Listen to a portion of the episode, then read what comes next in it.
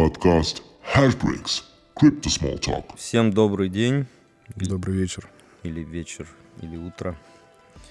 Начинаем наш шестой подкаст С 7 декабря. 7 декабря 2021 года. В принципе, сегодня у нас стандартный подкаст с новостями, небольшими аналитическими отсылками, философией.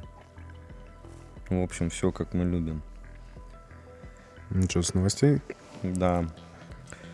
Выделили несколько новостей для вас. В принципе, самые интересные мы считаем следующие. Первое, как всегда, наша любимая тема adoption, то есть тема внедрения. Bloomberg ожидает полное признание крипты в США в 2022 году. Такая просто строчка в каких-то новостных лентах. В принципе, Bloomberg никогда просто так ничего не издает. Это политический рупор большого американского капитала, который либо пытается сейчас как-то загладить падение цены, которое у нас наблюдалось на переходе с ноября по декабрь, пятницу, субботу, воскресенье. Либо это действительно некий дальнейший базис под дальнейший рост интереса и отражение фактически того, что происходит у них в обществе. Ну вот э, у меня сразу вопрос, как у обывателя. Полное признание крипты чем отличается от того, что есть сейчас? Мне кажется, что полное признание это в первую очередь будет иметь несколько э, фактических действий. То есть первое, у нас будет спотовый биткоиновый ETF в фондовой секции США именно. Не Канады, Швеции или других стран, а именно на американском рынке не фьючерсный, а спотовый ETF. Это раз. Во-вторых, скорее всего, это будет э, какие-то лицензии банковские получат автоматом право осуществлять операции с криптой. Сейчас это отдельно лицензируемая деятельность в Штатах. Это два. Ну, а третье, это, собственно говоря, э, фактические сигналы от каких-то, скажем так, платформ, как сейчас удобно говорить, как принято говорить, метавселенных, которые уже присутствуют. От Apple, Google, Nike, Facebook, что, ребят, все, вы можете расплачиваться внутри нас. Это вот будет, э, ну, наверное, такое фактическое признание. Ну а сейчас почему этого нету? Это какие-то юридические ограничения или технические? В первую Я очередь, так понимаю, банк может получить лицензию и уже работать э, с криптой в Штатах. Да, может. Но это отдельный процесс, который нужно заполнять там определенные формы, отчитываться и получать отдельно эту лицензию. Она автоматом не прицепляется к лицензии текущей банковской деятельности. Ну, вот и, кстати, как подтверждение, это движение, которое сделал Facebook на прошлой неделе. 1 декабря он объявил, что разрешает рекламу крипты и э, услуг, связанных с оборотом криптовалют на своей платформе. До этого э, можно было тоже рекламироваться в плане услуг по криптовалюте, по обмену, по каким-то инвестициям. Но это на- можно было делать из-под трех лицензий. Как раз, опять же, вот речь про лицензии. Сейчас лицензии увеличены до 27 штук, то есть юридическое лицо может обладать более расширенным списком лицензий, нежели это было до 1 декабря. Ну, собственно говоря, вот 27 лицензий, да? Каково? А есть, ты не смотрел какие-то лицензии? Ну, в принципе, это обычные лицензии. Лицензии, э, которые удовлетворяют критериям платформы для трейдинга, э, exchange, то есть э, обмена. Потом lending and borrowing, то есть это займы и депозиты, да. Дальше cryptocurrency wallets, то есть это кошельки непосредственно. Ну и так далее. И, кстати, тоже для майнинга. То есть теперь hardware и software для криптомайнинга, если у вас делает компания, вы тоже можете рекламироваться на Facebook. В Штатах уже и такие лицензии. Да, что-то хуже такие. А у нас? А у нас в квартире газ. Это дальше. Да. У нас Ну, пока все Ну, сложно. а Facebook, он же совсем недавно, ну, там, год назад еще, по-моему, вообще реклама была запрещена. То есть э, вот эти три лицензии, они появились в какой момент? Да, слушай, я, наверное, не готов там сказать, когда они конкретно появились. Я просто скажу про Facebook вообще все, что он делал, да. То есть э, мы помним, что когда только началась крипта, там, ну, пока никто ничего не запрещал, и можно было рекламировать все. Потом все запретили, и Facebook начал разрабатывать собственный, э, собственный криптотокен, да, которым можно было обмениваться внутри Фейсбука, который благополучно SEC зарубил.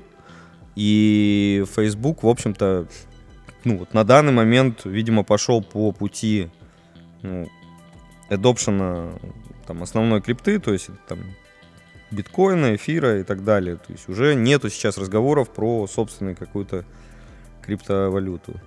Только про свою вселенную. Только про вселенную, да.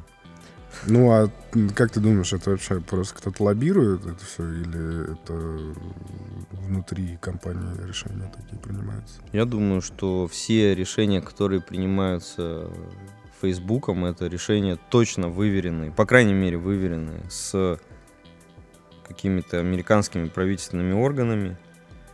А, Ну, то же самое касается и крупных компаний, таких как Apple, Google. То есть все, что связано с социальной инженерией и соцсетями, естественно, это сегодня курируется на уровне государства. Поэтому, конечно, это все кем-то подкреплено в правительстве штатов, мое мнение. Вот. Поэтому, если у вас вдруг есть компания с лицензией в Штатах, пожалуйста, можете рекламироваться. Отличная новость. Да. Ну, собственно говоря, там, вторая новость, да, которую я хотел бы обсудить, это хешрейт биткоина. Это такая величина, которую мы наблюдаем ежедневно, которая показывает объем вычислительной мощности, занятый в майнинге, и косвенно указывает на заинтересованность мировую в этом всем процессе. Так вот, у нас был в ноябре достаточно серьезный рост этого показателя, показателя хешрейта, вместе с ним показателя сложности. У нас был рост э, в пределах 10% за месяц, там 8, 8-9. И, ну, в общем-то, вы, наверное, помните историю про китайских майнеров, да, которые были изгнаны из рая. В мае этого года мы узнали. М- майнинговый рай. Да, мы узнали об этом в мае этого года. Ну, в общем-то, тогда мы имели максимальный хешрейт. По-моему, 190 как хэш, что-то такое. Сейчас он там, в общем-то, на пути к тому, чтобы опять показать это значение, превысить его, скорее всего, до конца года.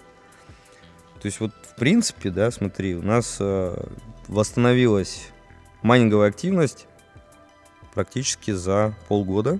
Мгм. Это, в принципе, серьезная миграция, наверное, уже закончена.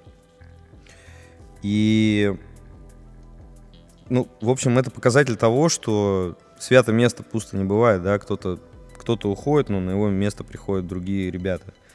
Поэтому, вот, ну, это такой показатель интереса мирового к этой индустрии.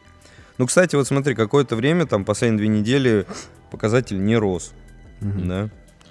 Ну, мне кажется, хешрейт э, биткоина это вообще такая инертная довольно штука. Эм, Потому что от решения каких-то людей, компаний э, заняться этой деятельностью до непосредственной деятельности проходит ну, довольно значительный лак, потому что оборудование надо найти, приобрести, в некоторых случаях привести. А, То же самое организовать площадку или найти какие-нибудь площадки, на которых можно разместиться.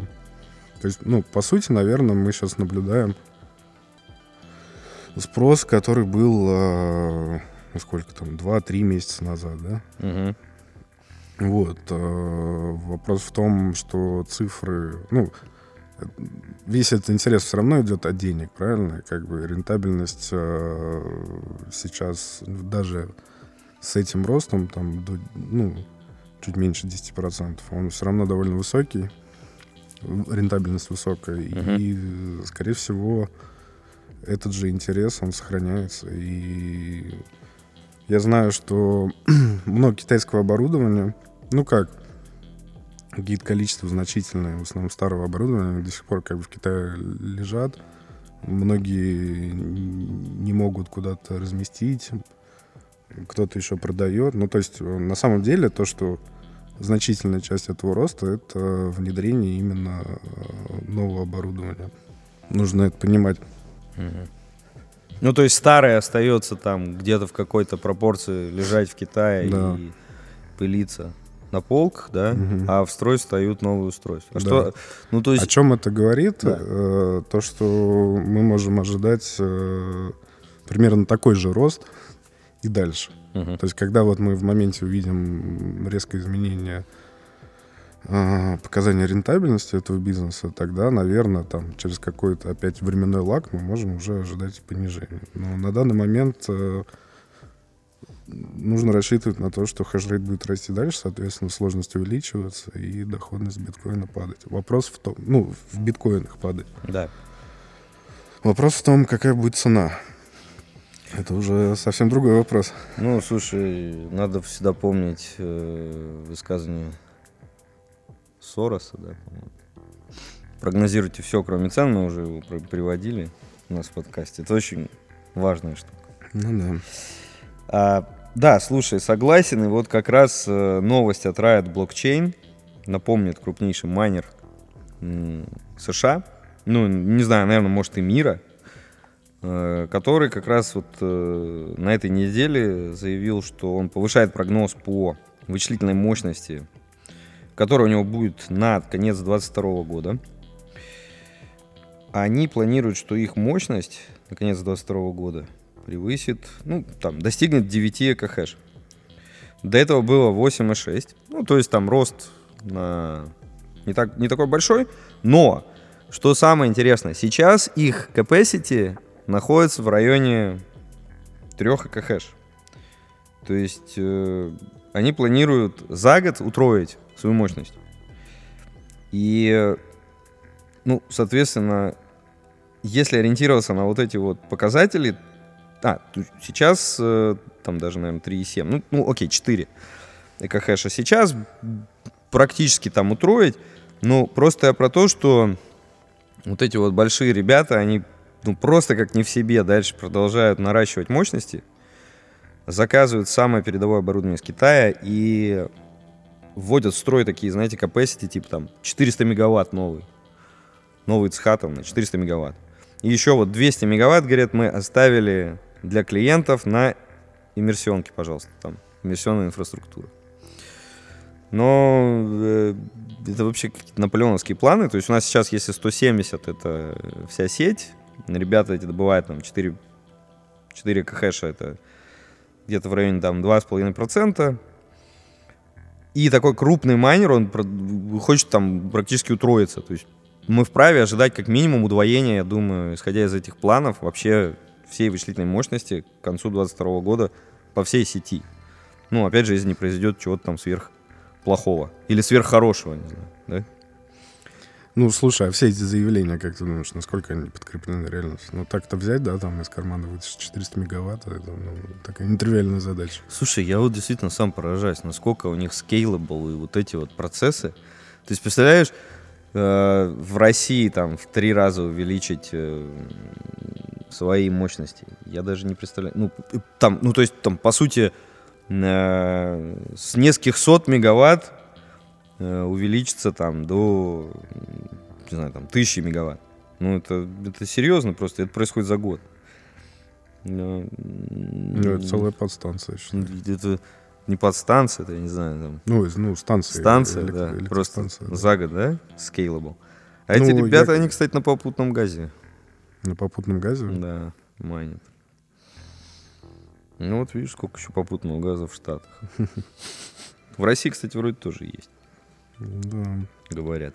Не, ну я к тому, что ты не думаешь, что эти все заявления просто ну, какие-то инфоповоды, э, ну, я не знаю, какие-то новостные вбросы в рынок. А зачем? Ну, не знаю. Ну, мне кажется, надо искать, то кому это выгодно. Если они хотят получить какой-то дешевый фандинг новый от банков и заявляют вот эти вот гигантские планы, с этим могу согласиться. Но ну, я не знаю, просто там как бы...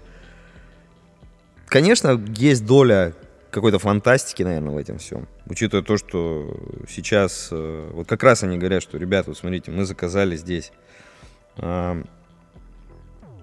Ну, 7 тысяч, там практически 8 тысяч S19 из Китая, да? Это только они. Да. Еще много уже новостей таких слышали. Да, у нас пришло из этих, из этих цифр э, 5800 в ноябре. Еще 4200 застряли, вот они прям заявляют, да? 4200 усой застряли просто. То есть там мы, мы сейчас, пишут, работаем с китайскими фабриками и логистами для того, чтобы разрешить эти проблемы с поставкой, да? Вот. Ну, в общем, Поэтому, наверное, вот такие вот э, сбои в цепочках А производства, Б поставок, они могут сыграть как бы здесь все-таки отрицательную роль в планах вот в этих по расширению. Но все вот эти рекламат, прокламации, да, вот эти вот, это, ну, говорит о том, что суперсерьезный становится объем инвестиций и объем э, вот этой вот вычислительной мощности на, китайск... на американских публичных майнерах. Ну, еще бы интересно достать какую-нибудь статистику по китайским заводам оборудования. Bitmain особенно, потому что все почему-то именно его предпочитают. Ну, наверное, вопрос эффективности, потому что они заявляют самые высокие показатели. Самые низкие, скажем так. Ну да. Вот. Ну, вообще, если все собрать в кучу, это, ну, какое-то солидное количество аппаратов выходит.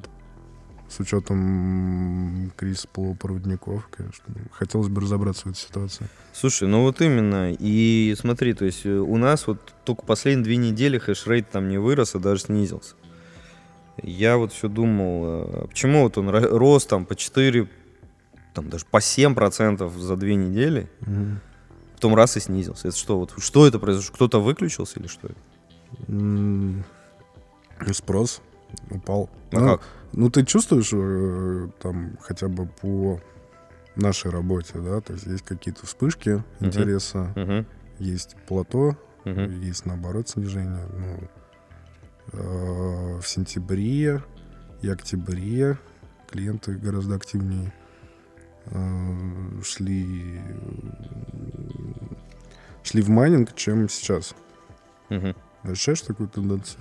Ну, наверное, да, конечно, есть такое, потому что все-таки мы были на пиках последние несколько недель. Мгм. И такие клиенты, в общем-то, не готовы там супер много денег вкачивать на пиках. Ну, наверное, заходят те, кто там никогда не пробовал, пытаются что-то вот новое себе поставить, а те, кто уже стоят, да, они не расширяются. Мгм. Ну, Нужны новые пики. да.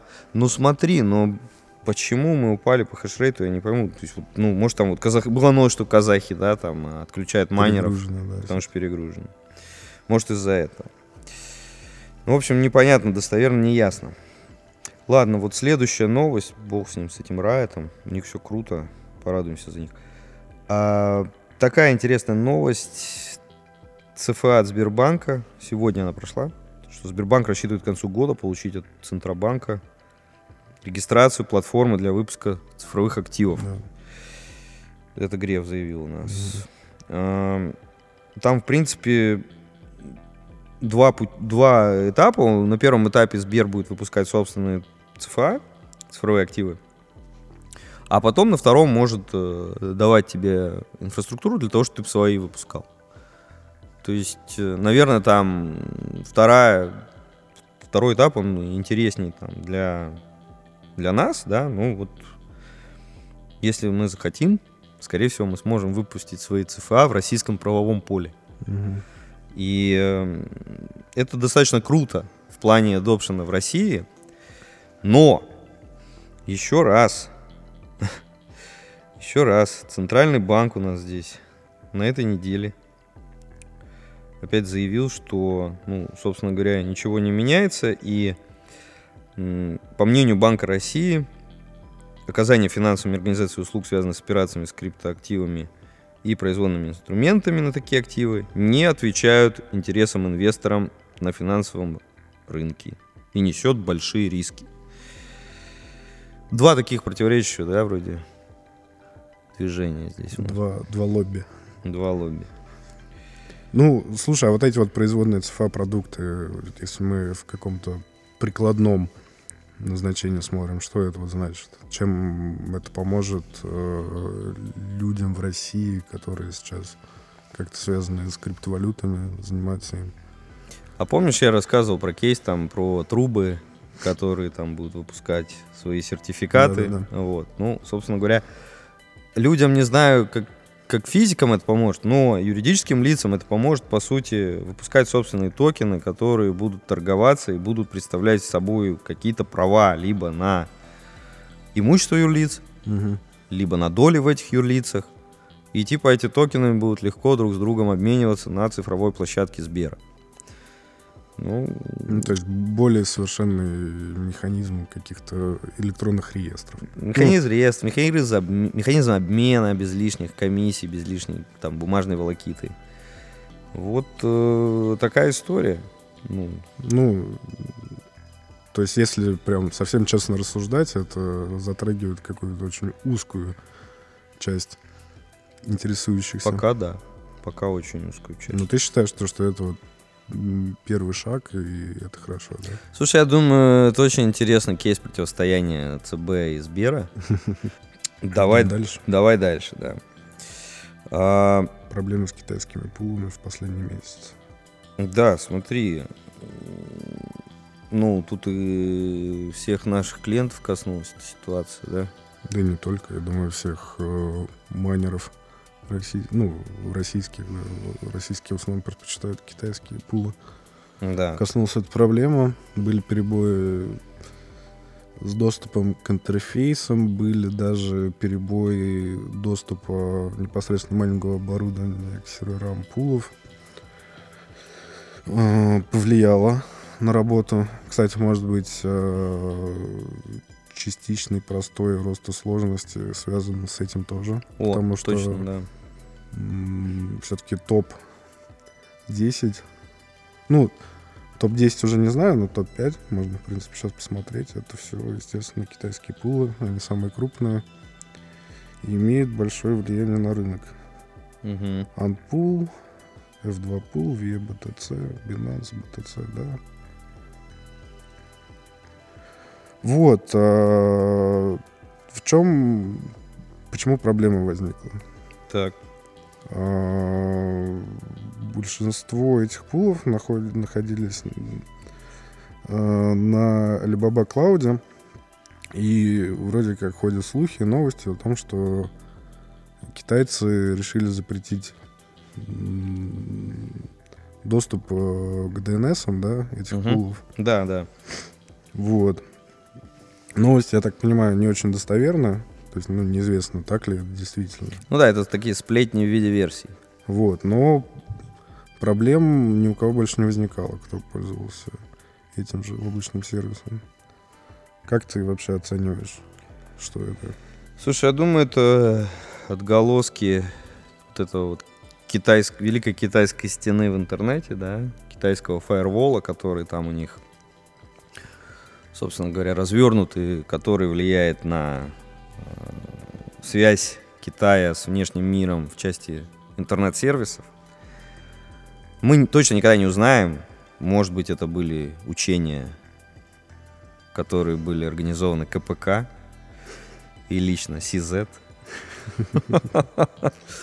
которые связаны там с какой-то отработкой очередного очередной гипотезы там по поводу социальной инженерии, ну и так далее, да. Но факт с фактом, только китайские пулы отвалились, только китайские пулы там, не давали нормальный сервис в течение долгого периода времени. Да до сих пор подголоски. Да, и до сих пор есть отголоски. Но я так понимаю, что они смогли мигрировать на сервера не Alibaba, Да. ну и, собственно говоря, продолжить работу и предоставлять нормальный сервис. Более-менее. А, поэтому, слушайте, ну это вот э, такая вот... а, а, так- такой э, пример информационного оружия будущего. Вот вы привыкли каким-то пользоваться сервисами, ботами, чатами, сайтами. Потом раз, ничего это не работает. Ну, потому что там какой-то сегмент фаервола новый появился. Поэтому можете попрощаться со своими привычками и информационными каналами. Я Ну, думаю, это будет только увеличиваться в ближайшем будущем, эти истории.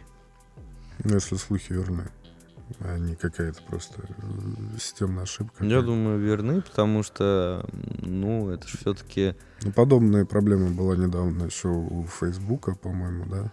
Когда WhatsApp, э, Instagram, сам Facebook отвалились, Да, и да. они не могли Ну, долго предоставить доступ к своим интерфейсам. Ну, там это было, насколько э, я помню, официально это даже прокомментировали, как какие-то там техники в э, каких-то узлах интернета стерли DNS-овские адреса, ну и, собственно, там неправильно маршрутизировались. Ну, там какую-то модернизацию проводили, и Да. что-то пошло не так. Здесь же, как всегда, китайцы ничего не объясняют и никому не объяснят. Это самое закрытое общество в плане там, информационной прозрачности. Поэтому мы здесь никогда не узнаем правду. Кто там что Са- Саудовская Аравия улы- улыбнулась. Да, да, да. Вот, ладно. В общем, давай дальше пойдем. Второй такой блок связан с исследованием Grayscale. Это, в принципе, интересная информация по, прежде всего, американскому обществу. И я здесь выделил пару цифр. Смотри, а, супер интересная информация, что 26% американских инвесторов уже имеют, владеют биткоин. Э, При этом я, честно говоря, не нашел это пруф этого в количестве адресов, потому что там есть население у нас штатов 300 миллионов, а у них практически все инвесторы. Там, начиная от 16 и заканчивая, не знаю, сколькими годами. То, естественно, это количество э, людей, это где-то 200 миллионов человек. Ну, там, ладно, даже возьмем 150. Почему? Ну, потому что... На 300 миллионов 26%. Нет, нет, из 300 миллионов как минимум половина это инвесторы. 150. Да, 150. Если мы возьмем из этого 26%, ну, то это будет там в районе там, 30 миллионов Мгм. человек. А у нас адресов всего на планете 39 миллионов, как показывают нам эксплореры по сети. Мгм. Поэтому здесь вот я не нашел подтверждения, что 26 уже владеют биткоином, ну, вот, м, просто в референсе на другие цифры. Но тем не менее. Биржа путают карты. Наверное, да. А, и, кстати, 55% из этих 26 начали инвестировать в биткоин в 2021 году. Это круто. Да, то есть это вот adoption в этом году он сильно увеличился. А, кстати, все очень ждут запуска биткоинового ETF на спот. То есть у нас сейчас очень много ETF на фьючерсы торгуются, а и в США в том числе. Но, а, в общем-то, все ожидают, что э, как- в какой-то из ближайших 12 месяцев у нас будет э, внедрение спотового ETF на биток. И 59% скорее всего еще дополнительно станут инвесторами из запрошенных. А, в принципе, в целом, такое есть тут еще статья, которая называется «Точно не буду инвестировать». Вот она в 20 2019 году составляла 34%, а сейчас всего 15%. То есть либо те, кто точно не хотел инвестировать, уже умерли от старости, либо просто правительство всех залило вертолетными деньгами, да, вот это американское, и теперь денег столько много стало, что только там 15% не готовы вкладываться в биткоин. Но это вообще просто колоссальные цифры. То есть э, у нас базис вот этот вот, он ну, супер просто буллиш для курса, супер буллиш для допшена, поэтому ну, мы, наверное, увидим точно приход новых людей в течение там ближайшего года, в основном я говорю сейчас про американцев, в продукты, связанные с биткоином и сам биткоин. А, в общем, здесь еще несколько интересных цифр приводится. Ну, например, здесь есть цифры про то, что э, вообще за всю историю э, владения биткоином среди тех инвесторов, которые они опрашивали, 60% когда бы то ни было продавали его, а 40% никогда не продавали. Вот. И а, среди тех, кто продавал, 68 его продали с профитом, и только 9 продали, продали это все с э, убытком. Вот, поэтому, ну, то есть здесь еще надо понимать, что и такой вот э, концепт моральный, он очень сильный, да, когда люди смотрят на эти цифры, им хочется дальше продолжать все это делать.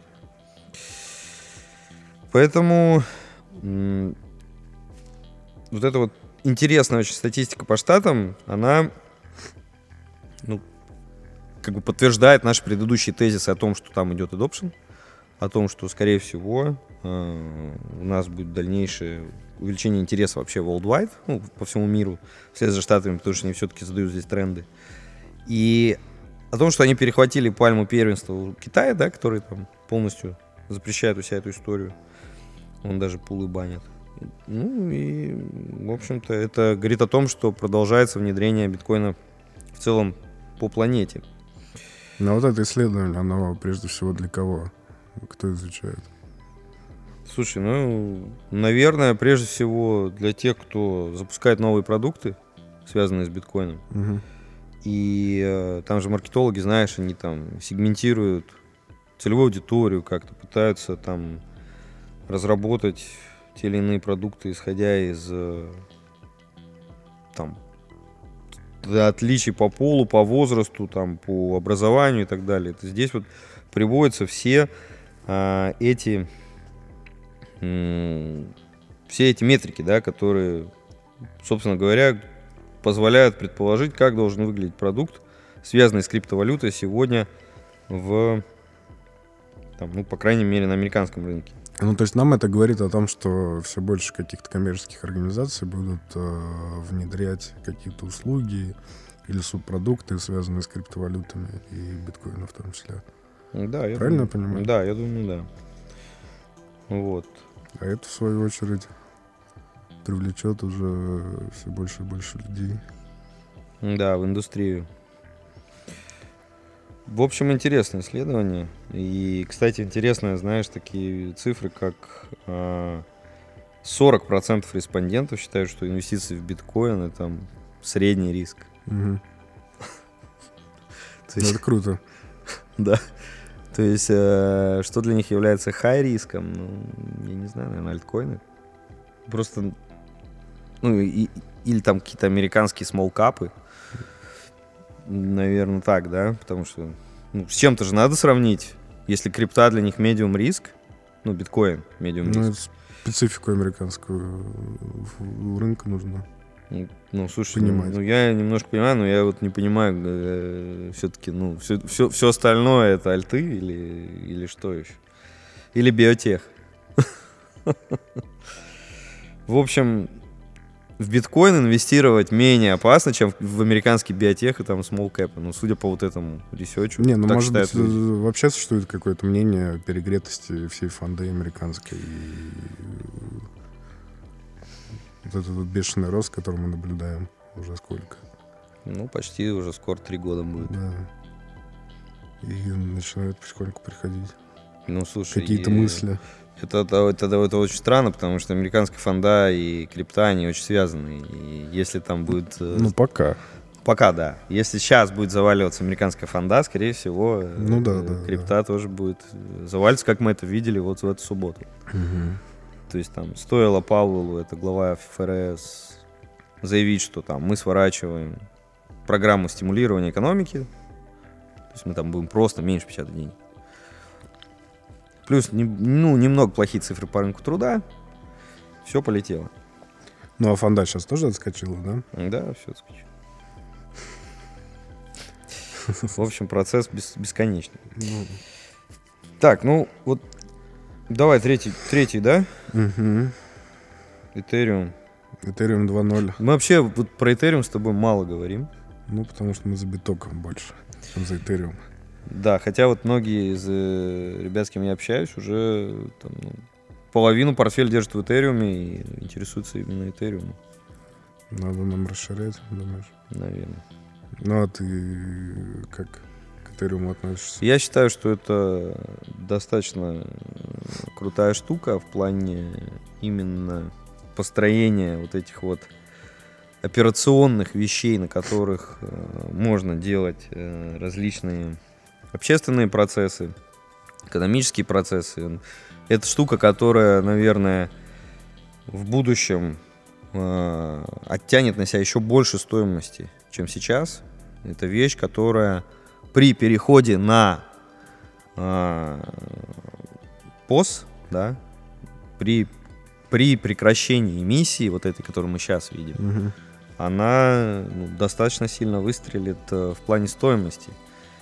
И, э, может быть, в какой-то момент э, обойдет биток э, в плане даже там store of value, потому что там дальше на эфире будут уже дальше там второй, третий, четвертый порядок эфира э, блокчейнов строится, которые будут там на его движке а, осуществлять транзакции, а не на движке битка. Не является инвестиционной рекомендацией. Да, А, Не, все хорошо, но тебе не кажется, что все вот эти вот продукты, все эти блокчейны, смарт-контракты, NFT, то есть, ну, они сейчас... Естественно, у них есть какая-то идея внутри каждого проекта, но сейчас это все равно все притянуто за уши, и за счет большого количества денег на рынке а, все эти проекты сильно переоценены. И плюс эфир, как бы, криптовалюта с подобными технологиями не самая эффективная. Мы знаем несколько примеров, которые дают э, такой же функционал, но при этом а, делают это быстрее, дешевле, э, может быть, удобнее, не знаю, это уже вопрос к программистам. И, может быть, вся эта весь этот спрос на эфир просто связан как бы тем, что он номер один. Он первым стал давать такие продукты людям, компаниям, программистам. Слушай, ну, конечно, во-первых, э, то, что напечатали э, кучу бумаги, э, естественно, все это подстегнуло спрос на эфир. Но, посмотри, вот э, фактически все прикольные проекты, которые сегодня двигаются, там, начиная от NFT, э, заканчивая лендингом, они все юзают эфир. Поэтому эфир, он э, является реальной операционной криптой. Ну, самая доступная среда, потому что вот даже ну, в, быто- в бытовых вопросах, ну, опять же, относительно бытовых, да, там, свопнуть э, что-то э, во что-то через эфир делать, ну, это реально супер дорого. Ну, там, типа, конвертнуть сейчас ERC-20 токены там на ванинчик какого-нибудь, ну, это, блин, по 120, по 150 долларов. Да. Это как бы никуда не шло. А опять же, возвращаясь к новости, да, о том, что Виталий Бутерин опубликовал вероятную дорожную карту развития Ethereum, лично меня, точнее, лично я в этой новости как бы вижу много воды, и мне кажется, у них нет четкого понимания, как они будут переходить на пост. То есть то, что сейчас происходит, они просто ну, какую-то кость кидают э, людям и говорят, что вот мы работаем, все скоро будет, а когда появится реальный пост, большой вопрос. И, собственно, бомба сложности, сейчас я посмотрю, до мая 22 года они э, ну, отложили ее. Ну, это значит, что мы Г- просто... Где гарантия того, что в мае 22 года они опять Да. там не скажут, что через год эту бомбу сложности. Ну, Это просто значит то, что можно дальше э, покупать видеокарты и майнить. Да? Может, это такой месседж. Я не знаю. а, Не, ну я в формате рассуждения. Да, я понял.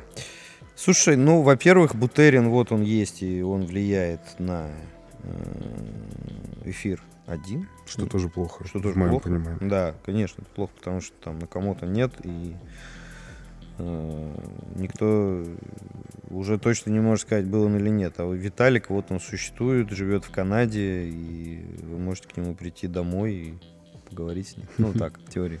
В теории, да. Да. Во-вторых, э, надо понимать, что это относительно молодой человек. Его деятельность, наверное, кем-то еще, в том числе, регулируется там из старших, вышестоящих рептилоидов и так далее. Не знаю, как их назвать. Но э, то, что это т- человек, он не только свою транслирует, наверное, волю и идею, но еще и идею какой-то группы влиятельных лиц, это безусловно. И э, безусловно, что там э, большие деньги на кону. И как им будет выгоднее, так и будут развиваться события в плане модернизации этой сети. А, Когда им будет выгодно, тогда мы перейдем на POS. А, Я не знаю, может быть, э, сейчас там э, крупным корпорациям, там типа Intel, Nvidia и так далее, нужно еще вырасти. И э, AMD. И мы просто там сейчас будем дальше наблюдать там рост там в течение следующего года еще x2 по капитализации этих ребят. А только после потом мы перейдем на POS. Вот, а, а, а может быть и там действительно чистый разум, и как-то люди хотят перейти на POS, когда это будет точно уже без рисково, без багов, без сбоев. Но оценить это мы не можем, да, с тобой? Не, ну почему? Вот, вот эта новость, э, он говорит о том, что вот есть такая-то концепция. Они пытаются придумать э, оптимальный способ работы ПОСа. Но не А, могут. У, у них э, три основных, грубо говоря, критерия. Это децентрализация, Так. цензура и, и, и... Сейчас скажу еще. Ту-ту-ту-ту. И что-то еще, не помню. В общем, и они, у них есть две концепции. Это, грубо говоря, э, один или несколько крупных э, производителей блоков, которые будут э, ну, э, создавать в сети централизацию, потому что практически весь объем транзакций будет проходить через них. Но при этом это будет э, trustless система э, с невозможностью цензурирования блоков. Это Мгм. вот основная концепция, которая у них сейчас существует.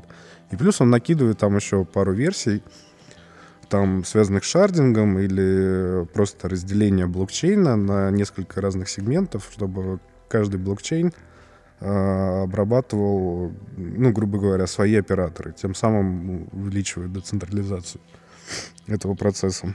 М. Вот. И, то есть, э, речь идет о том, что ну, вот существует один вариант, он, в принципе, нам подходит, а вот еще есть какие-то там два. И они, в принципе, тоже хороши, но э, проблема в этом, в этом и в этом. Ну, как по мне, ну, это как бы никакой конкретики и говорит о том, что у первого лица Ethereum и, собственно, у команды разработчиков нет особого понимания, как они будут реализовывать Ну, то есть, по- постмеханизм. ну, то есть полный agile, как пойдет, так пойдет. Ну да, как бы. Я вообще, честно говоря, не пойму, как вот, э, вот этот вот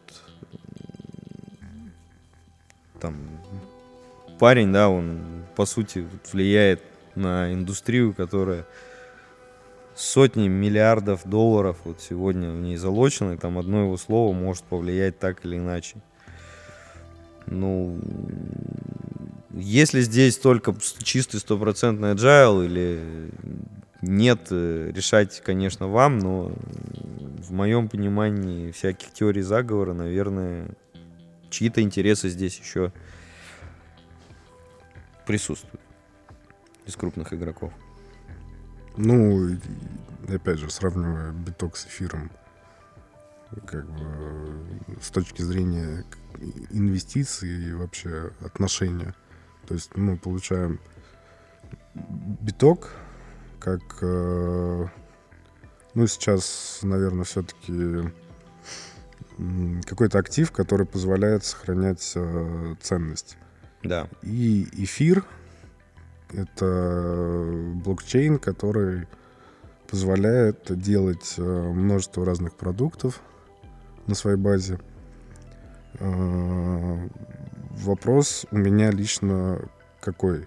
Насколько эти продукты, которые существуют на базе эфира, они э, актуальны и имеют э, место в реальной жизни? В том масштабе, в котором присутствуют сейчас.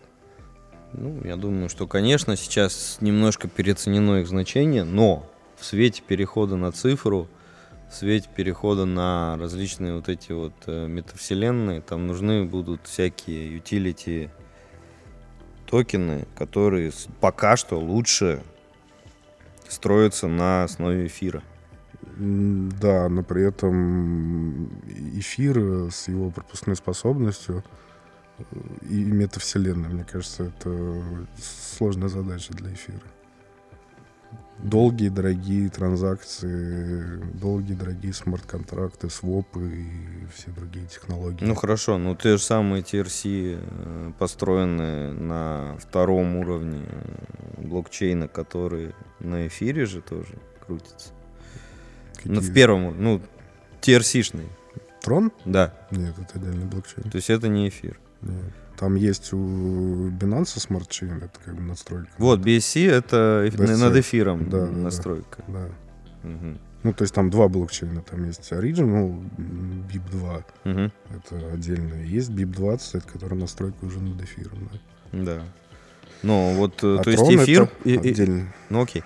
То есть эфир позволил э, Binance Smart Chain существовать, а Binance Smart Chain это достаточно такая недорогая сетка в плане транзакций Мгм.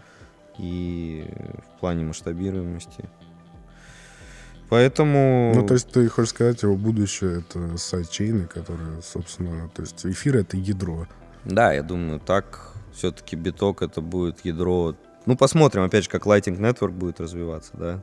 Вот, как будут вот настройки над эфиром развиваться.